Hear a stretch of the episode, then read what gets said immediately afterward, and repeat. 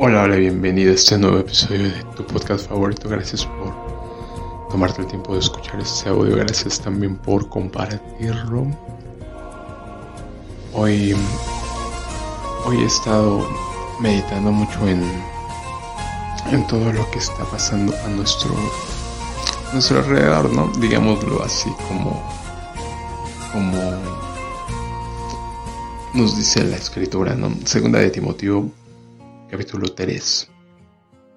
Debes saber también que en los últimos días, antes de que llegue el fin del mundo, la gente enfrentará muchas dificultades. Habrá gente egoísta e interesada solamente en ganar más y más dinero.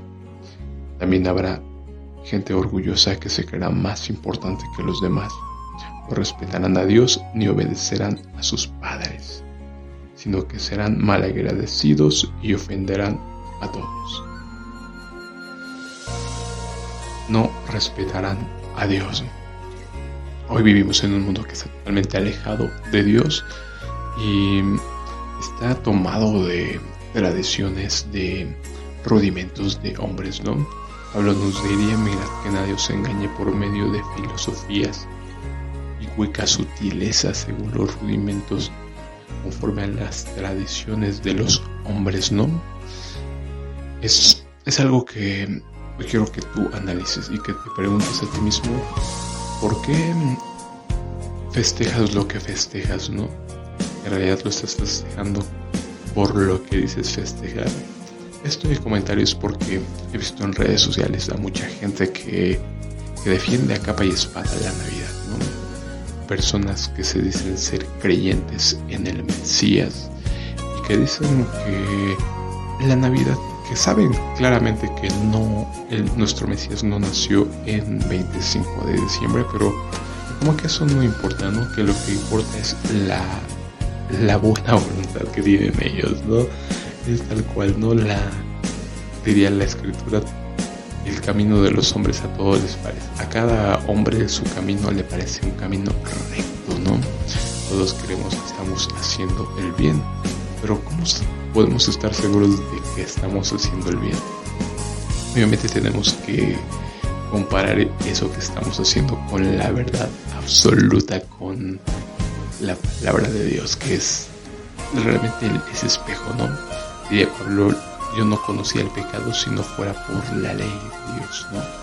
La ley es la que nos muestra: no robarás, no matarás, no dirás falsos testimonios, no tendrás dioses ajenos delante de mí.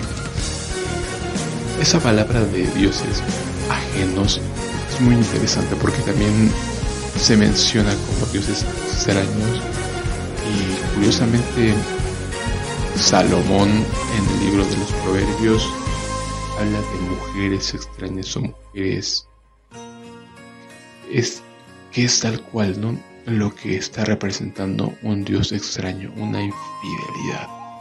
Cuando nos ponemos a analizar exactamente de qué está hablando la escritura, es un pacto, un pacto santo, una santa alianza que fue dada y firmada por medio de sangre, y a través de este contrato el pueblo elegido por Dios se compromete a tener un solo Dios. Tú serás mi Dios y yo seré tu pueblo, digámoslo así, ¿no?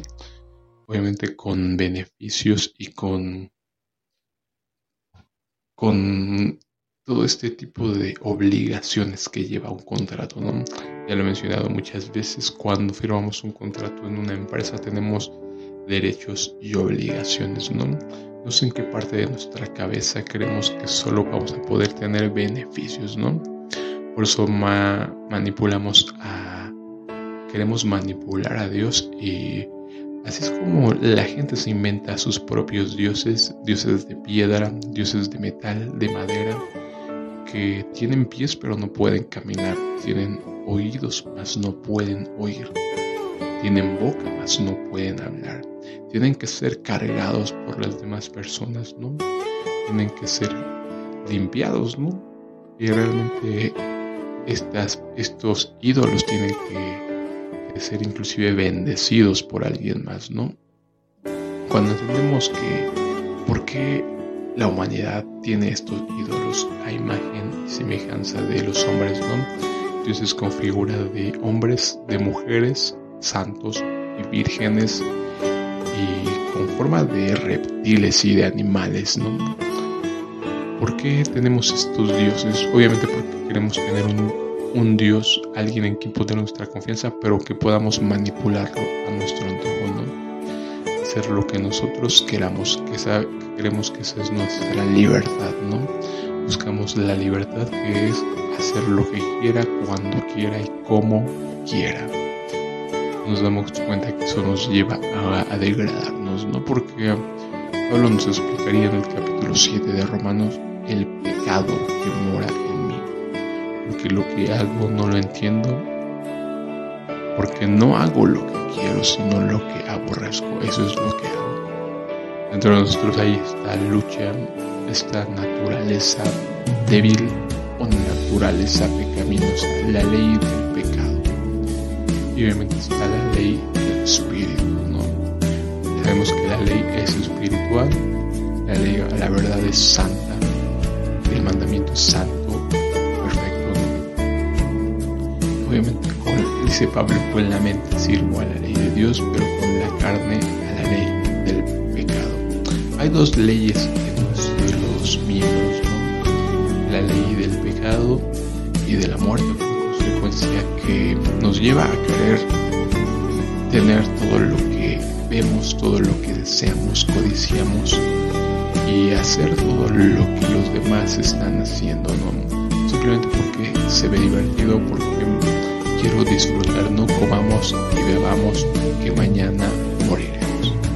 Entonces, si lo trasladamos a todas las fiestas paganas, la Saturnalia como tal era un evento en el que había mucha permisidad, ¿no? Ya que había, había un cierto un cierto libertinaje, ¿no? Que no había, digamos, en otras épocas del año, que provocaba que amos y esclavos, inclusive por ahí leía que se cambiaban los roles, ¿no? De, el amo se convertía en esclavo y el, el esclavo en amo. Obviamente había borracheras, banquetes y gran jolgorio, ¿no? Que llevaba a ver esta libertad, ¿no? Esta permisidad a lo largo de estos días que, que son a partir de que, a, que abarcaban un, una semana del dieciocho de diciembre al veinticinco de diciembre, cuando llegaba este punto de, de, de ese momento en donde era el renacimiento del sol, ¿no? Una adoración totalmente ligada al dios sol, una adoración pagana, una fiesta totalmente aborrecible, y obviamente al festejar, nosotros estamos siendo partícipes de eso, ¿no? De todo lo que viene detrás, de todo lo que engloban estas fiestas paganas. Nosotros, obviamente, a mis ojos, a tus ojos, tú puedas decir, no, es que yo no lo hago. Entonces, ¿por qué lo haces? ¿Crees que estás agradando a Dios? No, no lo estás agradando. Realmente el que te estás agradando es a ti, ¿no? Porque quieres festejar, quieres ser partícipe de lo que conlleva todo este. Si analizas cuidadosamente, te darás cuenta que estas fiestas promueven el, el consumismo, promueven infinidad de cosas menos al que debería ser el protagonista. Cuando veo las películas de Navidad y veo que en ningún momento se habla de Jesucristo, ¿no? Siempre se habla de Santa Claus, se habla de otras cosas, pero en teoría sí es la Natividad, el Merry Christmas, el nacimiento de Jesucristo. ¿Por dónde está Jesucristo, no? No estaría un momento para estar alabando a Dios, para estar tal cual, ¿no? Como leía un comentario, los ángeles alabaron cuando vino este nacimiento de Dios, o cuando inclusive los pastores, ¿no? Los pastores fueron y alabaron, ¿no? Entonces, ¿por qué nosotros estamos alabando el consumismo, alabando la la fiesta, ¿no? Porque realmente esta fiesta está ligada a de todo menos de Jesús, ¿no? Como te lo he dicho, es una fiesta dedicada al sol. Y obviamente, quitémonos esa, esa, dejemos de engañarnos a nosotros mismos, ¿no? Si queremos festejarla, dejemos de fingir y de mentir y de engañarnos diciendo que lo hacemos por Jesucristo, ¿no? Porque no es así, lo hacemos porque queremos ser partícipe de una festividad pagana. Así como todo el mundo nos ofrece todo esto que, a fin de cuentas, nos lleva a la muerte. Ya lo he leído varias veces, lo dice el apóstol Juan, ¿no? que, que quizás no lo logramos entender, pero es tal cual lo que explico, ¿no? La lucha que vive en cada uno de nosotros, precisamente en Primera de Juan, capítulo dos, a partir del versículo dieciséis, no, a partir del versículo quince. No amen a este mundo ni las cosas que les ofrecen, porque cuando aman al mundo no tienen el amor del Padre en ustedes. Creo que aquí está una clave, ¿no? Todos los que no tienen el amor del Padre aman el mundo. Te das cuenta por qué amamos estas fiestas, porque queremos divertirnos, queremos gozarnos. Dice el versículo dieciséis, pues el mundo solo ofrece un intenso deseo por el placer físico, un deseo insaciable por todo lo que vemos, el orgullo de nuestros logros y posesiones. Nada de esto proviene del Padre, sino que viene del mundo, y este mundo se acaba junto con todo lo que la gente tanto desea. Pero el que hace lo que a Dios le agrada vivirá para siempre. Ahí está la clave, la vida eterna. Por eso es que grabo estos audios, por eso es que busco llevarte a reflexionar si vale la pena festejar hoy el tiempo que te quede de vida, ¿no? Hoy cada vez nos damos cuenta que es menor el tiempo que tenemos, ¿no? Ya sea por pandemias, por enfermedades, todo ya está escrito en la Biblia, ¿no? Que este mundo va a caer bajo juicio, plagas, hambres, guerra, la espada, ¿no? Los cuatro jinetes de Apocalipsis, que traerán como consecuencia estos cuatro estos cuatro tipos de castigos, ¿no? Ya los hemos analizado en alguna ocasión. Jeremías es el que habla de estos castigos, de estos juicios, y obviamente pregúntate cuánto tiempo en realidad crees que te quede de vida, si vale la pena estar disfrutando de estas fiestas, festividades paganas, porque sí, si tú empiezas a buscar de dónde viene cada festividad que tú amas, y por qué la amas, como te lo he dicho, es porque no amas a Dios, no el amor del Padre que está en ti, y obviamente amas este mundo y estas festividades paganas, tal cual.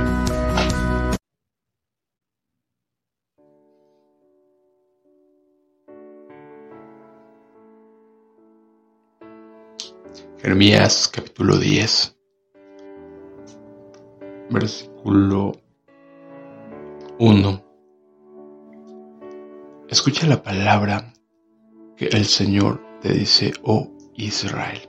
Esto dice el Señor: no te comportes como las otras naciones. Aquí hay algo muy claro, ¿no? No te comportes como las otras naciones. Dirá nuestro Señor Jesús: ustedes no son del mundo como yo no soy del mundo. Debes de preguntarte tú de dónde eres. ¿Eres del mundo o eres de la Jerusalén celestial, no? Si eres de este mundo, pues sigue festejando esas fiestas del mundo.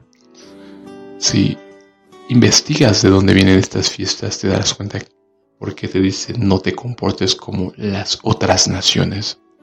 Todo viene desde Babilonia, estos imperios, y simplemente han sido retomados una y otra vez, ¿no? A lo mejor modernizados, ¿no? Hoy nos engañan con que es el nacimiento de Cristo, pero no es una adoración al sol, ¿no? Toda la simbología que hay detrás, todo el paganismo, toda lo abominable que hay Una vez que logres entender esto, vas a detestar todo este tipo de, de adoración pagana, ¿no? Porque al fin de cuentas es lo que estás haciendo, participando en adoración al sol. Tú inconscientemente diciendo que tu corazón no significa eso, pero no importa lo que signifique, sino lo que estás haciendo, ¿no? Estás siendo partícipe de estas festividades y vamos a ser juzgados por lo que hayamos hecho, ¿no?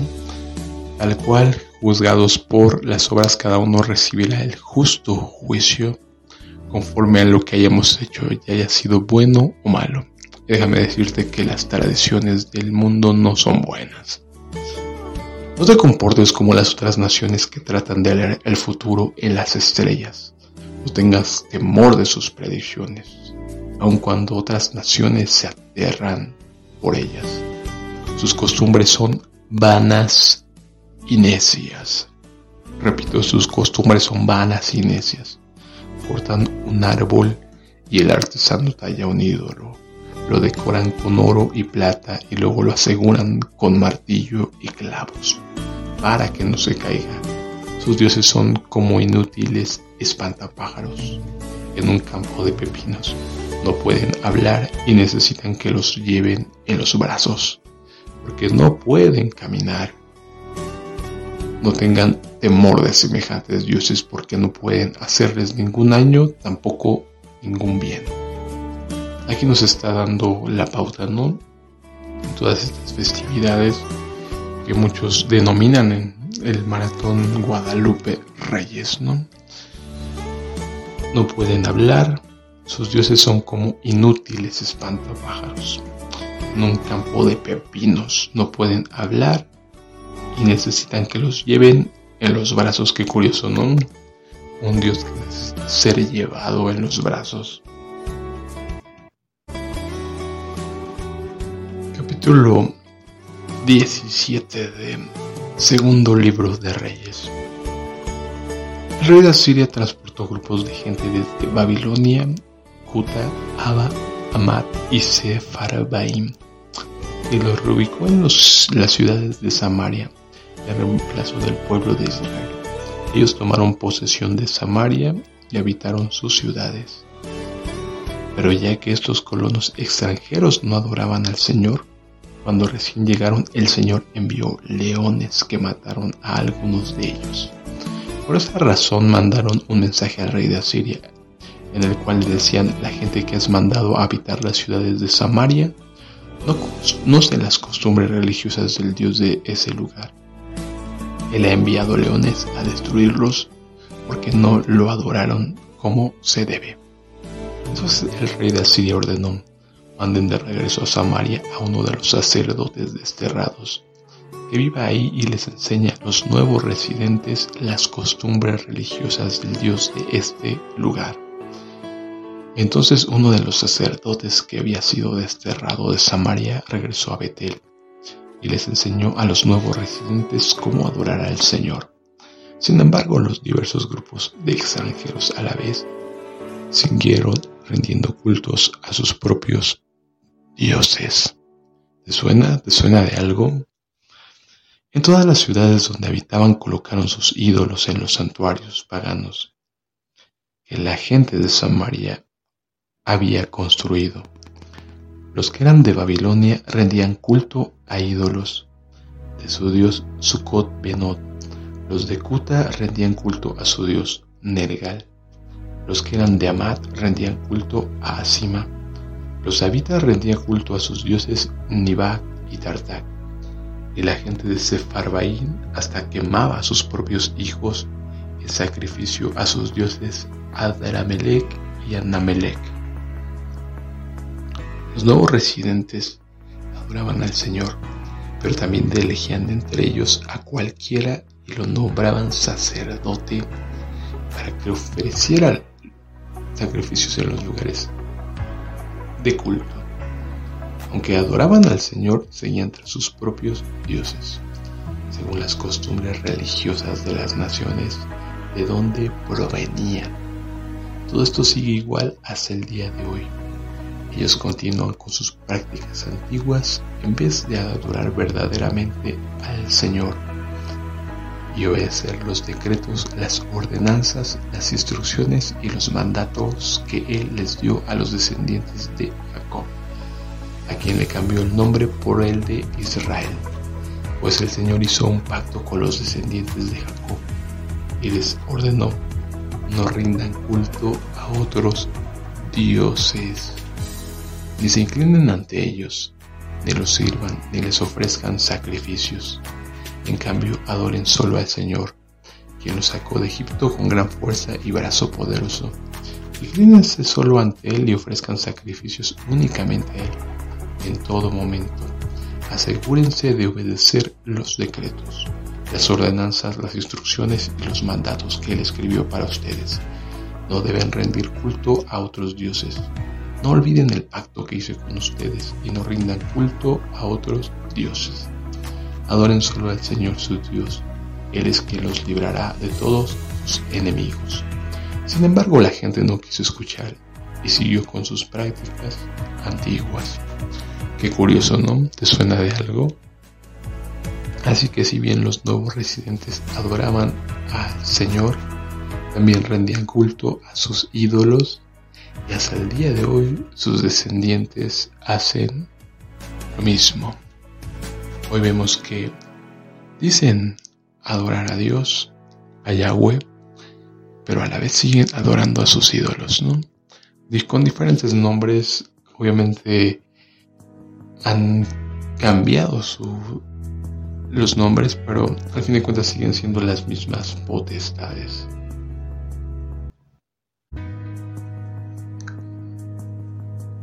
Jeremías diez catorce: toda la raza humana es necia y le falta conocimiento.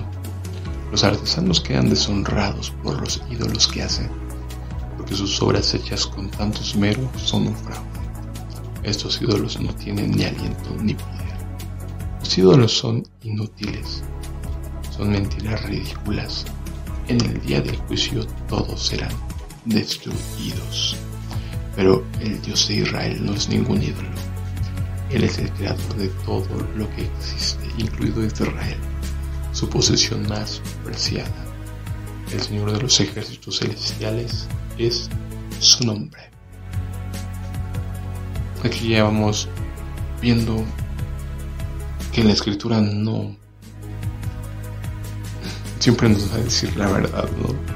Toda la raza humana es necia. Jeremías dos veintisiete: a una imagen tallada en un trozo de madera le dicen: tú eres mi padre. A un ídolo esculpido en un bloque de piedra le dicen: tú eres mi madre. ¿Te suena de algo? ¿Una fiesta a, a su madre? Jeremías siete dieciocho: por razón estoy tan enojado. Mira cómo los hijos juntan la leña y los padres preparan el fuego para el sacrificio. Observa cómo las mujeres preparan la masa para hacer pasteles y ofrecerlos a la reina del cielo. Sí, así es como le llaman a su madre, la reina del cielo, la diosa madre. Y derraman ofrendas líquidas a sus otros dioses. Es el momento de, de, de tomar un lugar, ¿no? O sirvan a Dios o sirvan a sus ídolos. No es el momento para estar engañándonos a nosotros mismos y decir que estamos haciendo algo para alguien que no lo estamos haciendo, ¿no? Creándonos un Dios falso, porque ese niño Dios que nos creamos no es el Dios de la Biblia. No es lo que la Biblia dice, ¿no? Obviamente es un ídolo creado por nuestra imaginación, por una mente reprobada. Y obviamente todo lo que estamos haciendo lo estamos haciendo en vano, ¿no? Diría el libro de Apocalipsis: ojalá fueras tibio, ojalá fueras frío o caliente. Por cuanto eres tibio, te vomitaré de mi boca. Así es que Si tú estás creyendo que estás sirviendo al Todopoderoso con esas fiestas, quítate esa idea, ¿no? Sé honesto contigo mismo, y si tú vas a festejarlo, festéjalo porque tú lo quieres hacer, porque es para ti. No te engañes ni busques tratar de tapar tu conciencia con... para acallar todo ese cargo de conciencia que tenemos y decir es que esto lo está haciendo para Jesús, porque no es así. Es una adoración abominable lo que estás haciendo. El libro de Deuteronomio no lo explica claramente, ¿no? A partir del versículo de capítulo doce, versículo treinta y uno: tú no adorarás al Señor tu Dios de la manera que las otras naciones rinden culto a sus dioses, llevando a cabo en honor a ellos toda clase de actos detestables que el Señor odia. Todos estos actos detestables que el Señor odia. Te cuenta que estas festividades las detesta el Padre, las detesta el Hijo. Entonces, mmm, pregúntate para quién lo estás haciendo. Solo para ti. No te engañes más diciendo que lo estás haciendo para Jesús. No te engañes a ti mismo. Sé honesto por primera vez en tu vida y acepta lo que para qué lo haces, ¿no? Analízalo, estudia la Escritura y arrepiéntete de todo corazón. Vuélvanse a Dios y Dios se volverá a ustedes. Teman al Señor, su Dios, por sobre todas las cosas. Entréguenle su corazón, vuelvan al pacto. Por mi parte sería todo. Hasta luego.